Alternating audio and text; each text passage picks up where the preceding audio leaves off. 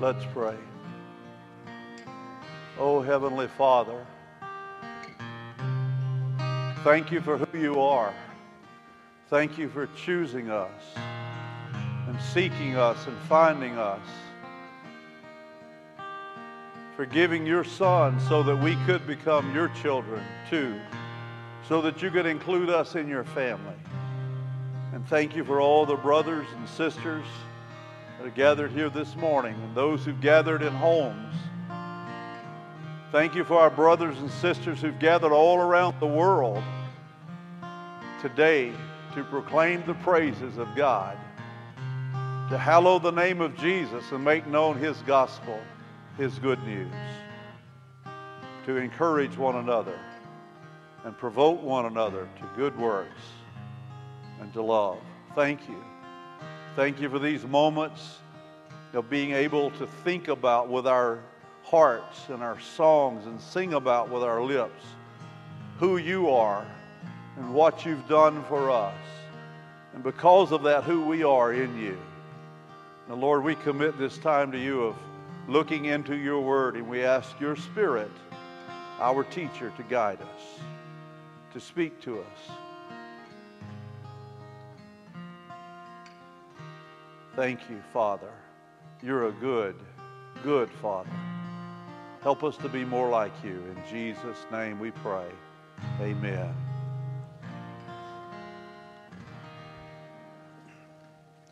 As you're being seated, I want to encourage you to turn in your Bible to the 23rd Psalm. I've wrestled this week, not with the Lord, but just within myself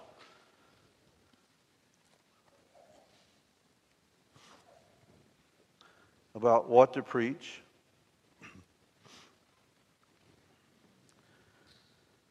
In times like these, and for us, these are unprecedented times. We need, we need our shepherd, and we come to realize how much we depend upon him.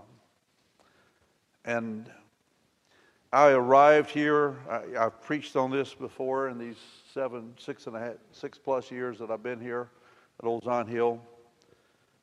But I've read it more times than I've preached it.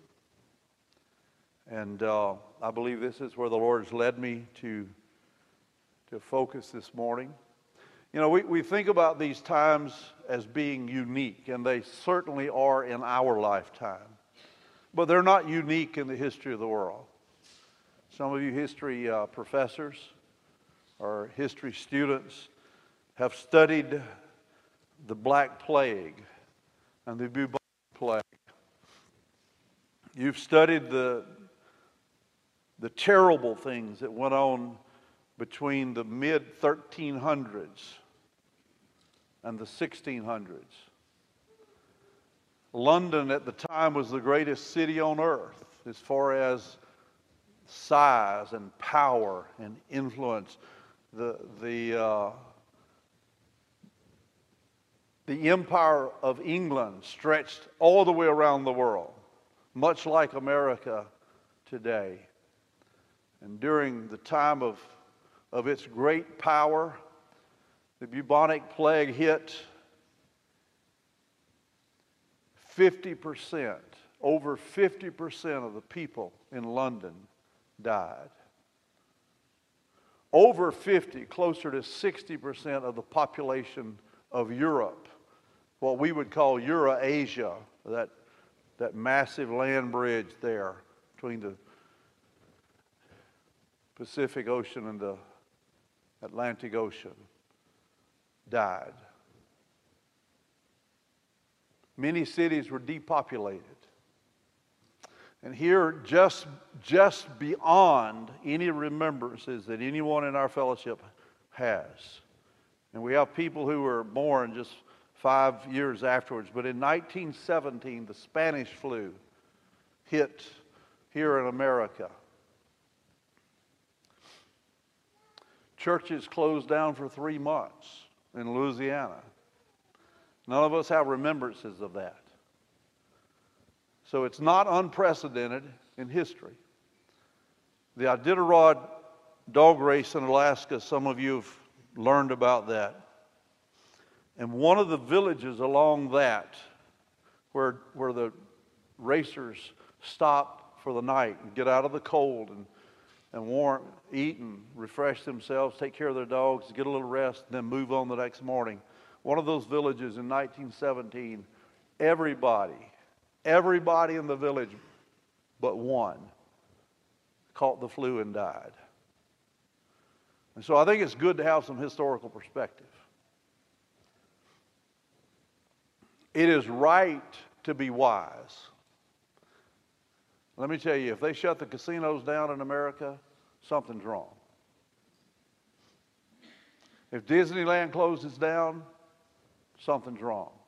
If Major League Baseball shuts down, something's wrong.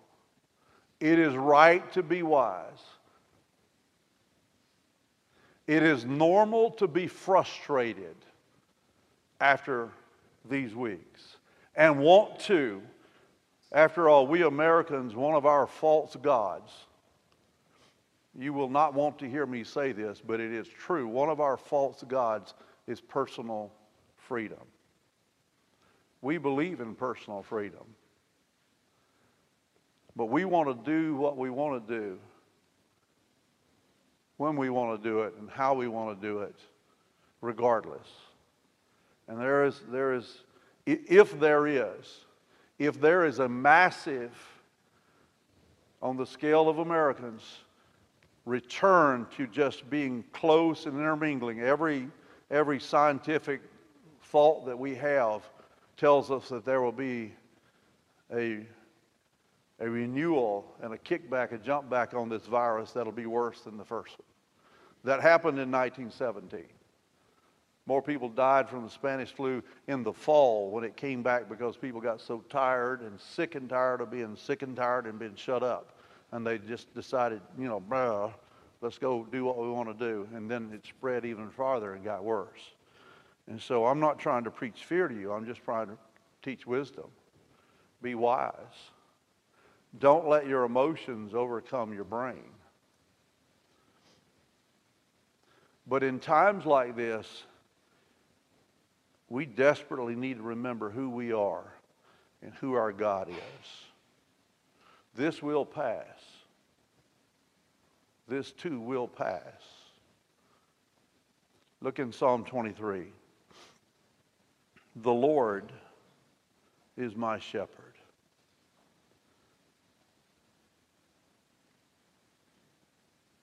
And we sing a lot of songs, and a lot of our songs are about our. In fact, Jesus told us to pray, Our Father, because he's emphasizing the communal aspects. But David here is writing, and by the way, you realize that the book of Psalms is a songbook. The book of Psalms, Psalm equals pretty much correlates to songs. They were used they were used for worship purposes. And when the people of Israel gathered to worship, they sang out of these psalms. And some of your translations will have some little notes in there, and there will be a word Selah. We really don't know what that means, but we believe it means a reflective pause. It's like take a breath while you're singing or saying these. And these were written to be sung aloud and to be shared among the people. In the, the part of the Psalms is what it's called, you may find the word Psalms of Ascent. And that's when the pilgrims, when the when the people of God around scattered around outside of Jerusalem went back up to Jerusalem to worship together. When the nation went, it, it took a journey of usually some days and sometimes weeks. And while they would travel together like that, they, they would have these psalm, songs that had been written for them to sing, that were prescribed, and they would sing of the glories of God and of going up toward the temple to worship Him.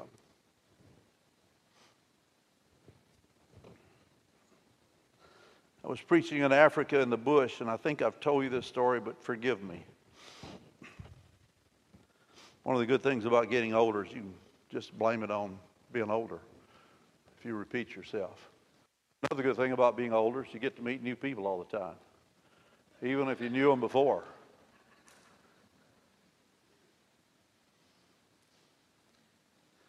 I was preaching in, a, in, a, in an area near Lake Kariba, a huge man made uh, lake that uh, is massive.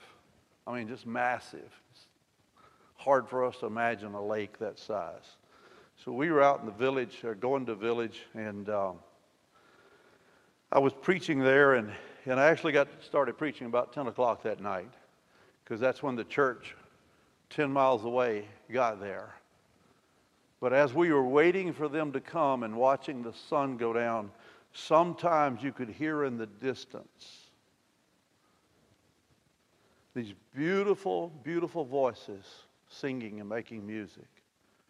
And I said, Where's that coming from? And they said, Oh, that's the other church.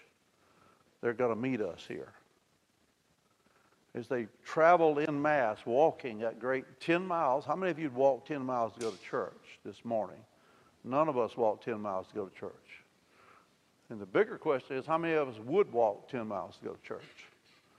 Well, in that place, gathering together, I, I, I would imagine that if this went on another two months without us being able to gather like this, if we had to, some of us would walk 10 miles to get together, wouldn't we? I asked people questions, what do you miss the most? And they said the fellowship.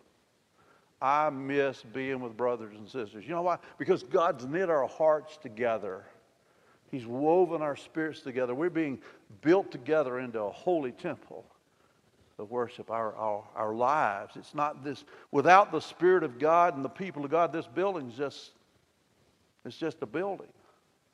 But it's the presence of God's people that makes where we're gathered a place that is holy because when we're there, holy God is there. So these people were walking 10 miles, and you could hear them in the distance singing. And so I'm, I'm relating that to these Psalms. They would celebrate truths about God and truths about their lives and what was going on in their lives. And you can read through the Psalms and you'll see the whole gamut of life experience from death and loss and danger and sin and confession and despair. One of the Psalms, David says, Lord, you've made me to dwell in darkness. I've had to eat gravel.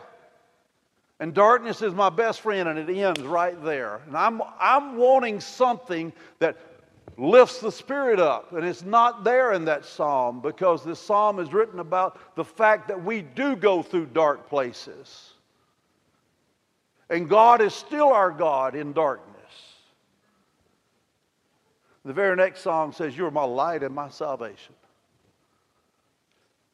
And so we, we sing these.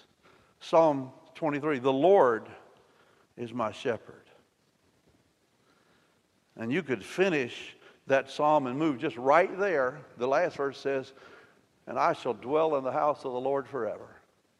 You could leave off everything in between it, and you'd have a complete picture of life as a follower of God. The Lord is my shepherd. That's all I need to know that He's my shepherd, and I'm going to dwell with Him forever. But there's that dash on the tombstone that goes between that. The Lord is my shepherd. I shall not want.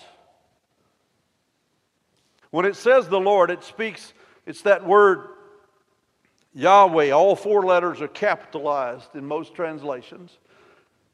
It's the word Yahweh.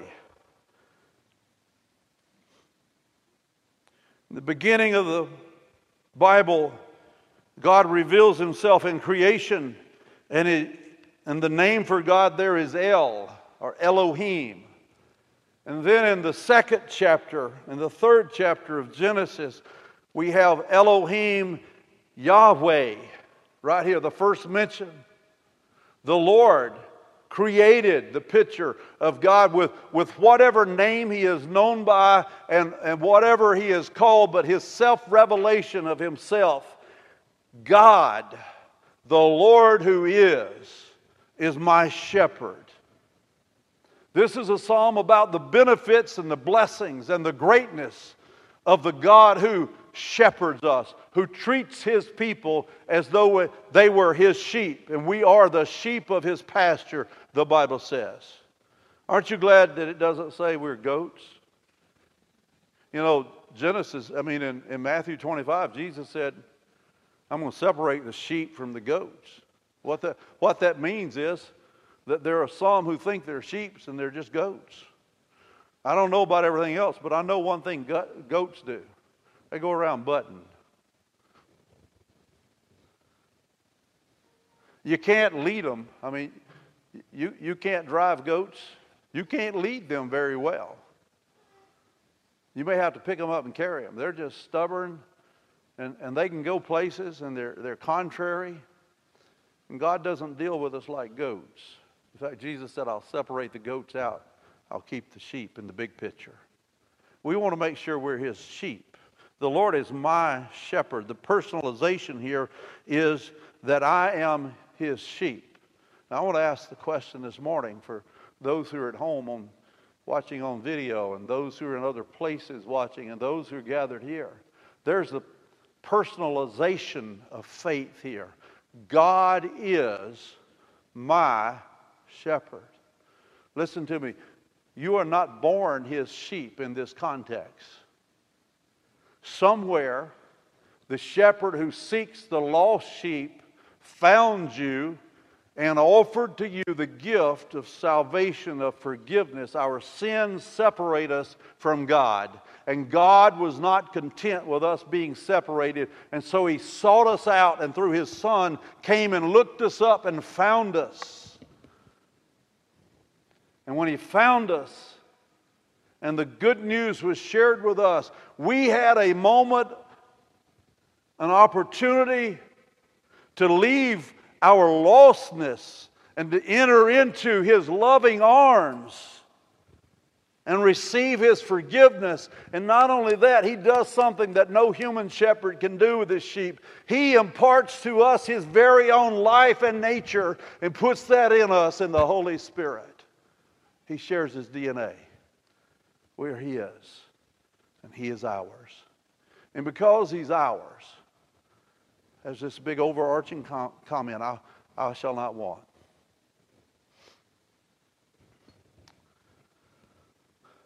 To be in want here does not mean that, that we will never want something. We have to, have to look at the meaning of the words here. The, the word want in this case is not, is not that I, I just can't wait. I'm going to get a, I tell my grandkids every time I go buy a little small Bobcat backhoe, I say, Oh, there's my Christmas present. They must have put it in the wrong place.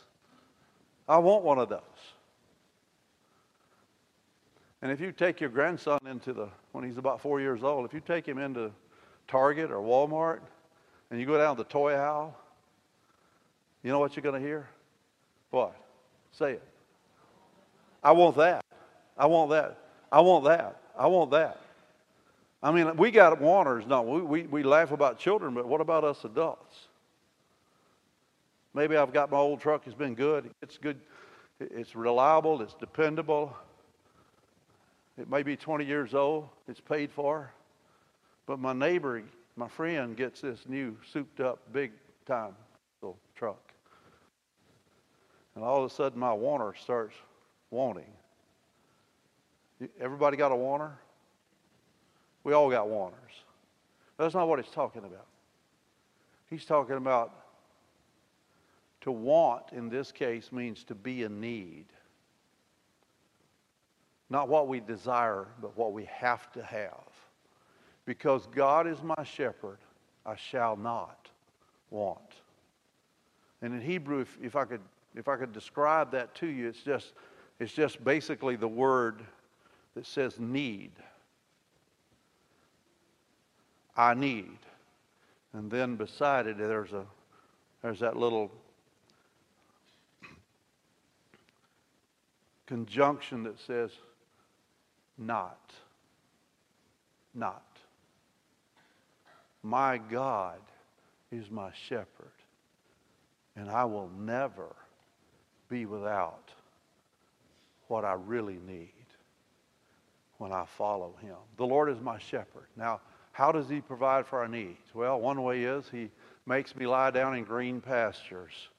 Um, it's a picture of God our provider. There's a little song we used to sing early in the days of uh, contemporary music. By the way, those of you who enjoy the what we call contemporary, have you ever thought about the fact that what's contemporary now will be old in a couple of years? And, and what was contemporary 50 years ago is pretty old. It's a relative term, but when, in the days, the first days of what we think of now is modern contemporary music, there was a praise choruses that circulated based on Scripture. And one of those was Jehovah Jireh, my provider, His grace is sufficient for me, for me, for me. Jehovah Jireh, God my provider. The Lord is my shepherd. He provides me with what I need. Now, hear me. That doesn't mean if you don't do it, that if you refuse to access God's provision or God's way of provision or the responsibility that God gives you,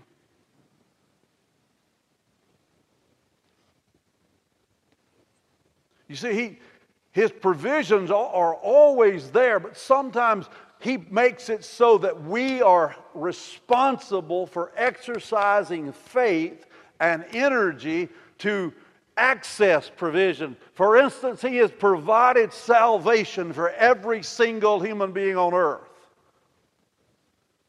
But it is not an automatic thing. When we hear the message of God, the Bible says, Today, if you hear his voice, do not harden your heart. Receive him. And receiving him is an action, it's not a passive thing. God doesn't just rain our provisions down out of the sky. Usually, he certainly has, and he can, but he usually does it in a way that requires our interaction with him. And even when he did rain down manna from the sky, what did the people have to do? Huh? You had to go get it up. The Lord is my shepherd. He makes me lie down. He leads me to pastures where there is abundant provision for me. He leads me beside quiet waters by still waters. Sheep can't hardly drink out of moving water. It's difficult. But God brings us to places where there's easiness. My little red bone puppy, I have we have a whole house filter for our uh, to purify all of our water, and and there's a, sometimes there's a backwash, and it it circulates out. And I, I discovered that every day when it backwashed, it dumped all these gallons and gallons of water in my wife's flower bed, and and everything was dying, and it was mushy. My lawnmower bogged down, so I ran me a pipe out to one of my drains, and I put it so that so that that little pipe would go into the drain and there it would be carried off and not mess up my yard and cause more grief and work for me. Well, my little puppy, I heard him yapping one day, and I heard him yoop, yoop, yoop, yoop, yoop. I went out, and I looked, and I said, What's he doing? He's, he's looking like that, and he's putting a foot, and, he's, and he moves over like this, and he gets a little closer, and he backs off like this, and I think he's found a snake. You know what he found? That little water pipe had come out and it was with air in it, was squirting out. And he didn't know what it was.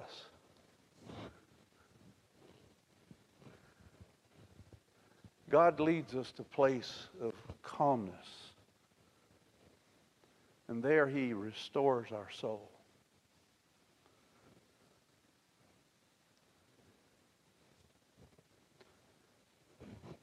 I was talking to the Lord one day. And I said, Lord, this has been a weird year. I mean, this corona stuff is weird. I miss being with my brothers and sisters in Christ. Can you say yes indeed? And then, Lord, you know that snake. That snake in my garden. Well, at least the Lord had a snake in his garden too. And and that was weird. And then, Lord, those snakes on my front porch, that was weird. And then all of a sudden, my grandson coming down with this, this healthy young man coming down with this leukemia and being so sick so suddenly, that was weird.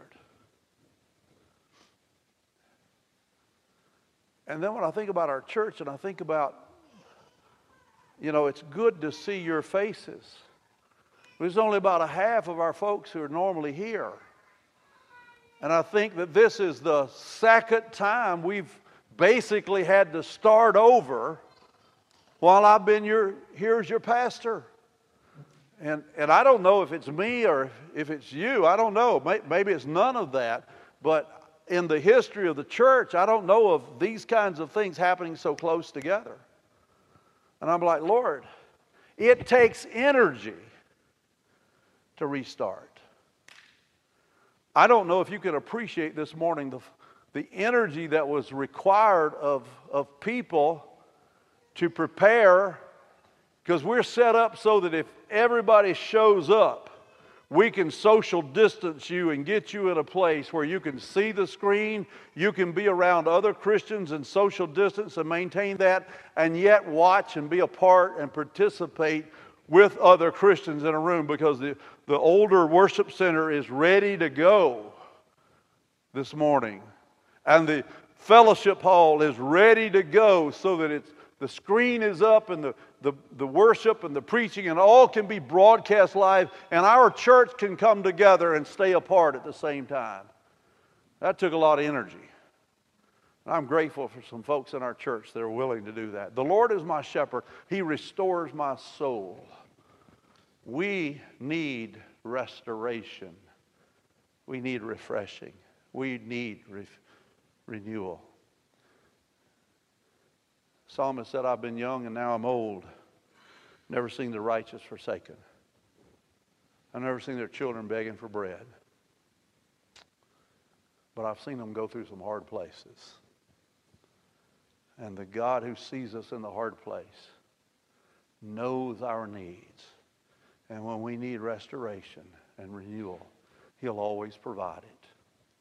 He will always provide it. He restores my soul. He guides me in the paths of righteousness for His name's sake. He guides me. He leads me. He guides me.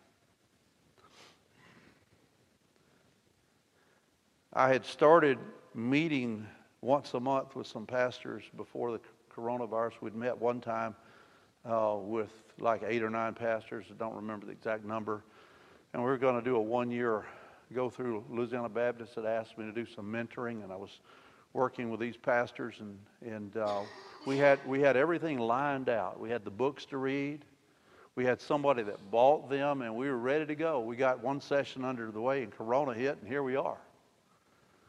And as I talked with Lane Corley, I said, Lane, right now during the coronavirus, nothing in those books about how to operate in church applies to our current situation. But I want you to remember this two things. No matter where you are, no matter if you have no experience with what's ahead of you, how many of you woke up with a baby after your first child was born and you suddenly realized, I've never been here before? Yeah. It's the same way with grandkids. No matter where you go, if you're a follower of Christ, God has already been there. And if you're not a follower of Christ, He's already been there. It is not new to Him. And so when you feel like this is all new to me, I don't know how to do this. I'm already worn out from starting over and I've got to start over again.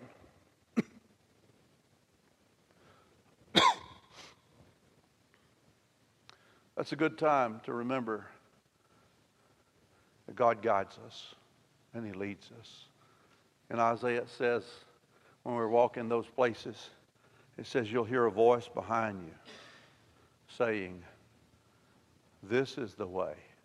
Walk in it, a little to the right and a little to the left. The Bible says he guided the children of Israel through the wilderness with a pillar of fire by night and a cloud of shade in the day. And when that cloud left and moved, they went with the cloud. Sometimes God leads in front of us, and sometimes God leads behind us talking, but God always leads his people. And the second thing about that is he always leads us in paths that are what? Righteous. God does not lead us to evil paths. God does not lead us to a path that dishonors his name and that destroys people. God leads us in paths of righteousness. Why? So his name can be glorified. He leads us in paths that are consistent with his name. We are the people of his name. We're the sheep of his pasture. We bear his name. And so when God leads us, he leads us in a ways that, that our paths will not dishonor him. Well, let's move a little further on. And I know I've got to wrap this up. It's, it's almost time to close. The Lord is my shepherd, I shall not want. He makes me lie down in green pastures. He leads me beside quiet, still waters and restores my soul. He leads me in paths of righteousness for his name's sake. Even though I walk through the valley of the shadow of death, I will fear no evil.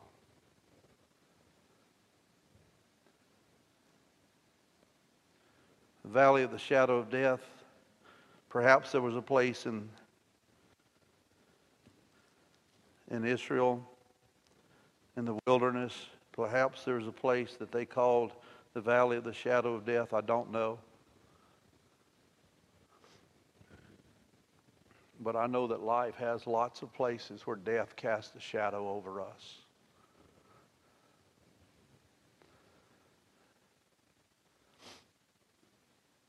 Sometimes it's death and the potential for death in our own lives. Sometimes it's the death of a friend or somebody we love. Sometimes, sometimes it's the death of a relationship or a friendship. But there are dangerous places. These are dangerous times. Can we trust God to safely lead us through dangerous places, through discouraging places?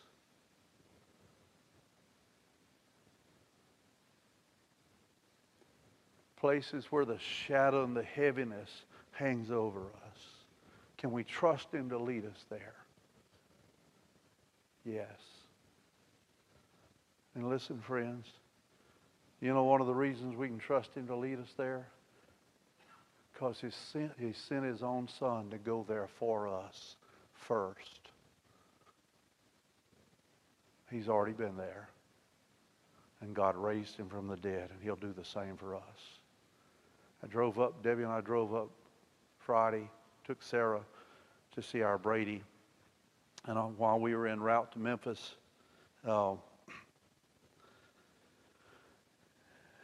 he, he got kind of weak and had to go back in the hospital. His blood count and part of the whole rate, the treatment, the chemo treatment, the mega chemo, and part of the nature of leukemia is that it kills blood cells. And so his blood cell count gotten down to about seven. He had to have uh, some more blood. And, uh, you know, this is one of those places where that shadow casts its, its arm and waves it over you. Fortunately for us, he was able to get out of the hospital and he's feeling better and doing better. And we got to spend a couple hours around him and just a blessing to do that. When Debbie was, when Debbie was in the hospital having, having a transplant. You guys will always be special to me as long as I live for many reasons, but one is you were there. You walked through that with us. when a son goes off to the army or a daughter. And the shadow of death casts a shadow across us. And sometimes that shadow lingers over us for a season. It was 10 years that I would pray for my wife, wondering if she would live much longer without a transplant. And sometimes that shadow is our own imminent death. Because every one of us are going to die on this earth. But the Lord says we can face those shadows and not fear evil. Ah, listen to me. I hope you hear me. Fearing evil is a choice. Whether we focus on the evil or the shadow, or we focus on the Savior and the shepherd. I will fear no evil. Why? Because you are with me. And he moves from the third person, the Lord is, to you are. And listen, the more you walk with Jesus and the longer you go with him, the more he becomes, in your mind, not, not a distant third person, but he becomes intimately in first person, you are. You are with me. And maybe you have to go through some things in your life, but if you live long enough and you walk with God far enough, your heart will resound and echo with the knowledge that God is with me and He will never leave me. He pulled me out of this. David said I was in a slimy pit and God did not lead me there, leave me there. He reached down and he pulled me up and he put my feet on solid ground and therefore he put a new song in my heart. And I'll praise him forever. You're with me. Your rod, your staff. Your staff you use in dark places when I can't see you. You tap that staff, that staff on the ground, and I know your tap, and I follow you. Your rod you use when something comes against me. When evil comes knocking on my door, and I call upon you, I find you're already there, and your rod you use. Oh, God beats the devil with a big stick. It's called the cross. Your rod and staff comfort me. And you prepare a table before me in the presence of my enemies. You anoint my head with oil. My cup runs over. God vindicates those who follow him, those who walk with him. Now listen, we live in we live in a day of instance. David didn't know all this early on in life. He had to fight a lion. He had to fight a bear. And some of those struggles were preparing him for a bigger fight. He had to fight a giant. And even that struggle was preparing him for a bigger fight. Hear me. God wastes nothing in your life. He wastes nothing in your life. When God gets through even the evil things in your life, He will bring good out of that for His glory and for your good.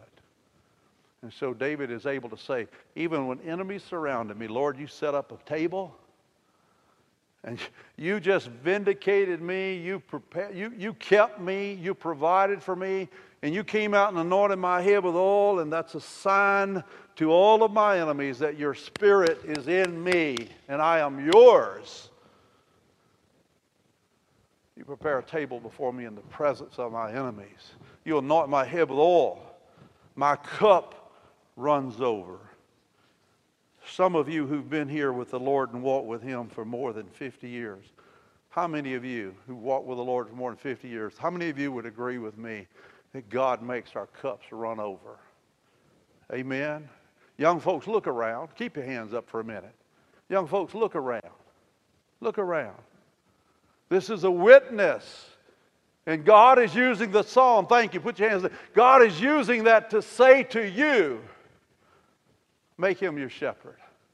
Walk with him. Follow him, he will provide for you. Don't seek after the false gods and the pagan gods. Don't worry about making yourself rich. Don't run after all the trinkets that the world has. Look to Jesus as your Savior and your shepherd and walk with Him every day of your life, and He will lead you and guide you. And when this life is over, we'll dwell in His presence forever.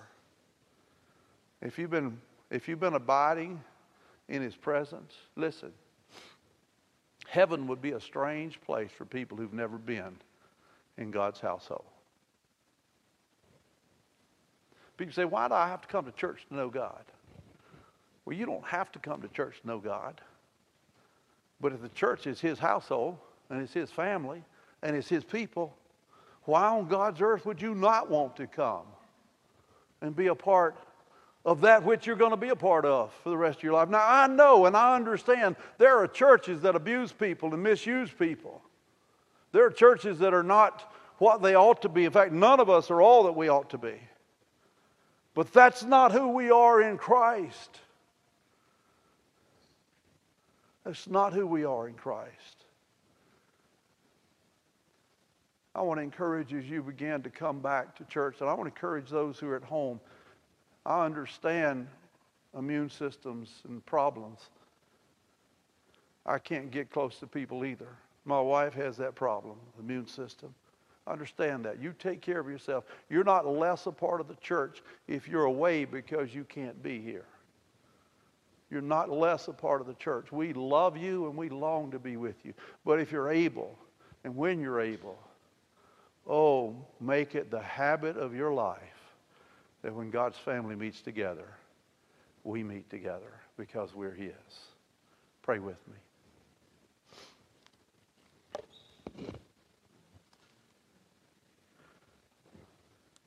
Now, Lord, you know our hearts, you know our needs. We pray that people be encouraged. We pray that they'll be instructed. We pray that they'll, there will be a, an element of uh, correction if necessary. And we pray, oh God, that the good news is that folks who don't know Christ will be encouraged to come to Christ.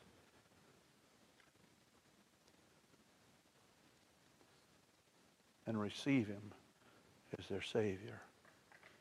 Honor this word, Lord, in Jesus' name. Amen. Stand with me. In just a moment, our praise team's going to sing. Now, you're welcome to make your way forward and stand across if God's speaking particularly to your heart and you want to come up. This is a human altar, it represents a heavenly altar. And God sometimes requires us to humble ourselves and to make a public statement. I'm not going to be here to talk to you because of the social distancing, but, but hear me. You don't need to talk to me nearly as bad as we need to talk to him. And if you feel the urge in your heart to come and pray, do so. If God's spoken to your heart, or you need counseling, or you need to become a Christian, or you have questions, write that on that yellow card. Put it in the offering box as you leave, and we'll contact you.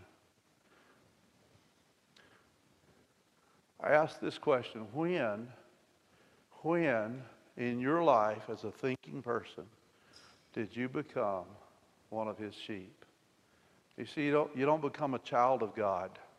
You're not born a child of God. We're born with a tendency to sin. And as we sin as a, as a person and make choices that are wrong and that are outside of God's will, Sin grips our life, and that separates us from God. But God sent Jesus to die on a cross with his hand stretched out